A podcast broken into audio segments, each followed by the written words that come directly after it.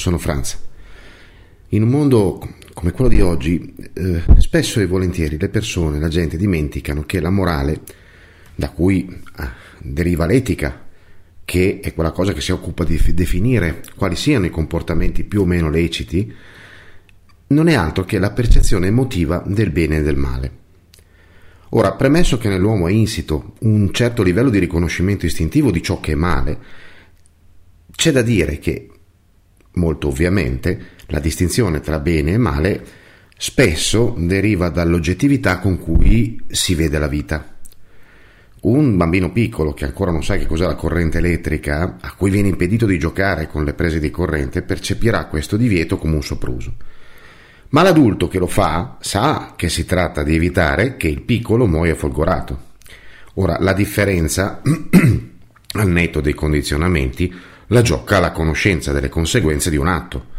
Quindi io so che se metto le dita nella corrente mi faccio male e so che mio figlio se mette le dita nella corrente molto probabilmente addirittura ci resterà secco. Quindi la conoscenza, appunto, che deriva dall'esperienza o quantomeno da un sapere collaudato del tutto in parte è quella che fa la differenza. A livello istintivo, chiunque sa che, per esempio, portare violenza a un animale, se non per difendersi, no? cioè, se ti attacca un leone è un conto, ma eh, prendere a calci un, un, animale senza motivo è un atto, per fare un esempio, è un atto delinquenziale, crudele, tanto quanto che se fosse prodotto nei confronti di un essere umano. Ma spesso questo istinto si dimentica, no? E l'uso, perché l'uso, il costume della società in cui viviamo, non lo considera tale. Eh, per esempio in Cina c'è il famoso festival di Yulin, contro cui si stanno proprio in questo periodo raccogliendo delle firme, in cui si massacrano i cani per spellarli e poi mangiarseli. E in Cina, dicevo, è considerato lecito, è considerato normale, mentre in Occidente questa è quella che è, cioè una barbarie assurda e criminale. A livello istintivo, una madre africana, per fare un altro esempio, sa perfettamente che se fa infibulare la figlia non farà il suo bene, le farà del male nient'altro, ma finisce per essere comunque d'accordo con esso, un po' perché se si oppone la menano, ma, eh, o l'ammazzano, un po' perché vivendo nell'ambito in cui sta, la morale finisce con il sostituirsi a quello che l'istinto dovrebbe dire. La morale quindi nasce dalla percezione emotiva della differenza tra bene ed male ed è un costrutto completamente artificiale generato nella psicologia dell'individuo dall'ambiente in cui vive e non va confusa, la morale intendo, con quella che è la naturale percezione di bene e male.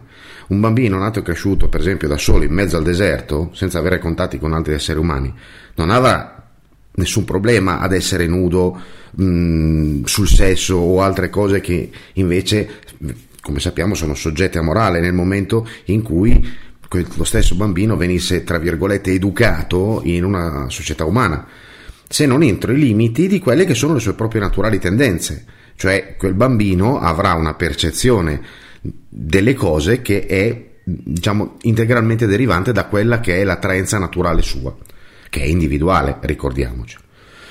La morale è quindi variabile, varia da un individuo a individuo, da gruppo a gruppo, da società a società, però la morale poi guida le mani e le menti degli uomini, che, degli uomini che devono fare le leggi, devono legiferare. Ecco che dalla morale i condizionamenti che la, la generano si trasferiscono nell'apparato legale. Quindi alla fine cosa succede? Che la morale, che è una questione squisitamente emotiva, perché l'abbiamo visto, la percezione emotiva della differenza tra ciò che è bene e ciò che è male, si trasferisce a regolare la vita delle persone. No? Crea un, si crea un'etica conseguente a quella morale che poi porterà un apparato legale che prenderà questi condizionamenti che sono la base della morale e li formalizzerà in un corpus, in un insieme di regole che verranno applicate a tutti gli individui di quel gruppo sociale. Ora, nella società odierna, non solo a livello occidentale, eh, parliamo di tutto il mondo, eh, questo porta a un grandissimo problema. La legge finisce per occuparsi infatti anche di ciò di cui non dovrebbe e lo fa nel peggiore dei modi normalmente.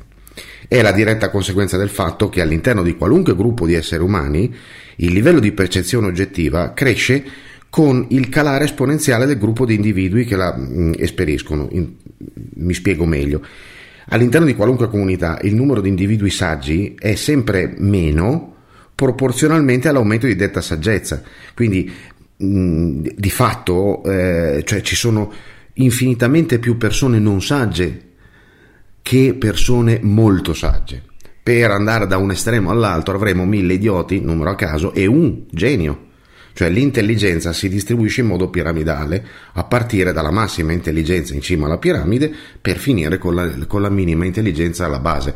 Ma la piramide è una piramide che mh, potremmo definire molto piatta, nel senso che sono mh, proporzionalmente eh, in numero esponenziale gli individui all'interno di un gruppo che non esprimono una particolare intelligenza e una, soprattutto una particolare saggezza. Mm?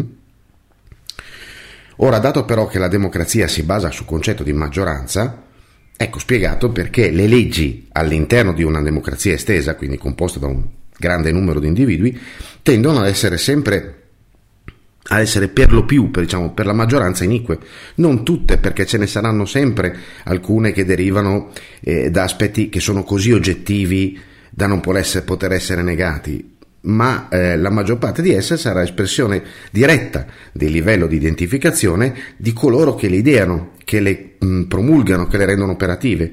E dato che la distribuzione di saggezza, che abbiamo visto prima, è piramidale eppure schiacciatella, sarà molto difficile che questo straordinario bene, parlo della saggezza, trovi un posto all'interno di qualunque governo.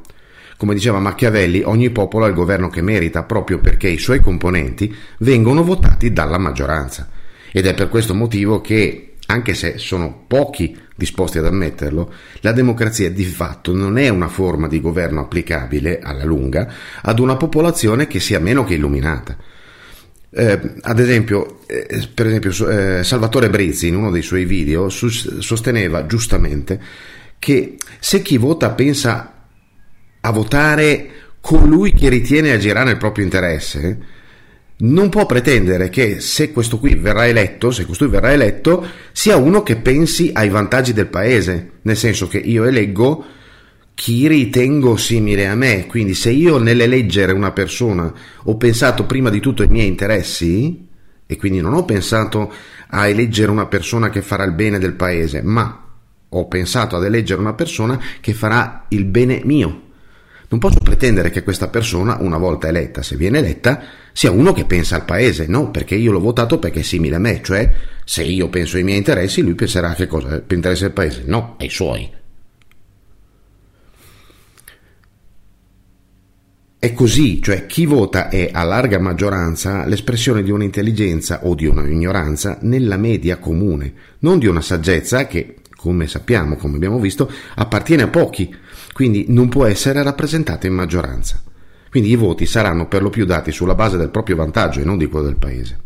Il risultato ce l'abbiamo tutti sotto gli occhi. Lasciamo perdere l'Italia eh, in cui gli ultimi tre governi non sono stati votati nemmeno ma la morale eh, di tutto il mondo, in tutto il mondo, nel mondo occidentale soprattutto, la morale è sempre più restrittiva in quanto viene espressa da un numero di persone che sono sempre meno libere e sempre più ignoranti e superficiali. Quindi se il livello medio di popolazione decolla in senso dell'ignoranza e della superficialità, la maggioranza esprimerà sempre più ignoranza e superficialità e quindi chi verrà eletto non potrà che riflettere questa scelta. Quindi finisce prima o poi che eh, chi viene eletto approda al governo e le leggi che farà, le leggi che promulgherà, seguiranno. Quindi i diritti dell'individuo saranno sempre meno tutelati, per esempio, a favore di una fantomatica sicurezza in nome della quale sempre più persone, che sono sempre più ignoranti e superficiali, sono disposte a rinunciare alla propria libertà. La libertà va conquistata, va difesa e custodita. Se nessuno si vuole sforzare di combattere per questa cosa, ma delega la sua reggenza della libertà ad altri, non potrà che di fatto abdicare ad essa, proprio perché è lui stesso a rinunciarvi per primo il nome di un non mettersi in gioco, di eh, aver paura di fare quello che ritiene giusto, di lottare per ciò che ritiene siano i propri ideali, i propri principi. Se non siamo noi a difendere per primi la nostra libertà, ma deleghiamo ad altri questo compito, l'abbiamo già persa, dobbiamo farcene una ragione. Ci si vede in giro. Benvenuti su Franz Blog, canale video e podcast. Trovate questo contenuto e tanti altri su franzblog.tv. in versione scritta, video e audio.